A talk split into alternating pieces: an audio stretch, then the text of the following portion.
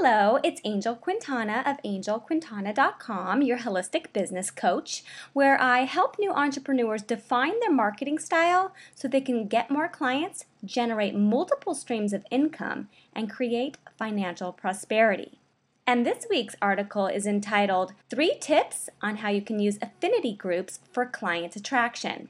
Now, often, when new small business owners lack a full roster of potential clients, or even lack any clients at all, it's often because they don't know where to find these ideal clients.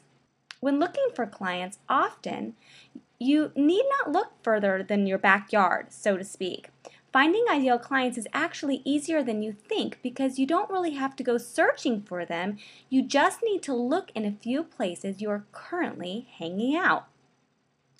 Affinity groups are the communities you are already associated with or belong to. These groups could be found online as well as offline. So you might be thinking to yourself, but I don't belong to any communities or affinity groups. This is what I hear from most small business owners. However, unless you are truly a hermit, an antisocial, or a recluse, which if you are, then you probably won't go very far as a business owner, then it's practically impossible you aren't already affiliated with an affinity group. The secret to client attraction is to be yourself, and there is truly no better place to be yourself than to do what you are currently doing, only this time with a little strategy. So here are my 3 tips on how to use affinity groups for client attraction. Number 1, where do you hang out? This is the first step to finding those ideal clients is to make a list of all the places you currently hang out.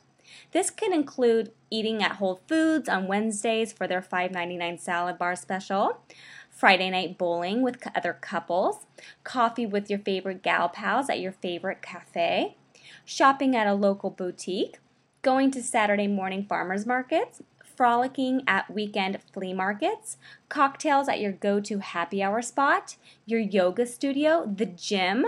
The places that you are currently hanging out at are endless. Jot them all down and then pick 2 to 3 of them and start talking to people who work there. Introduce yourself and make connections. The more people who know about you, the greater chances of someone they know needing your services is much greater. Make sure you always have a great business card to hand out. Number 2, who is your buddy? Having a friend or colleague attend events, seminars, conferences, and meetings together can be very powerful and proactive. This is a great way to start building your tribe of power partners. A power partner is someone who refers you business while you refer business to them. Just make sure it's someone that complements what you do for a living, not someone who offers similar services.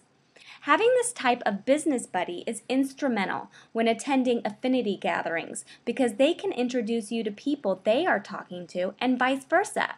So go ahead, team up with people at those places you're hanging out at and offer to be their power partner. I'm sure they will offer you the same in return. Number 3, have you networked online? Online is a powerful place to meet people all over the globe who would like to do business with you or know someone who would. Never neglect joining forums, Facebook groups, meetup groups, or engage in social media as often as possible. Making social media part of your marketing plan is essential and definitely can pay off in the long run. Be sure to introduce yourself in every group you join and thank people for following you on Twitter or for adding you as a friend on Facebook. These types of affinity groups are going to help you grow your business nationally and internationally. And the whole point is to get people to remember who you are, what you do, and what problem you solve so they can send people your way. There is nothing wrong with being a new business owner who is still filling their practice with awesome clients. Just don't sell yourself short. Your talents are needed in the world, and the most authentic place to find your tribe is by networking at the places you already attend, and then tending to the people who are already following you, liking you, and commenting on what you're doing. Take a few minutes every day to say hello to a few people you haven't met, online and offline, and before you know it, you'll be at full capacity. Love and success, Angel.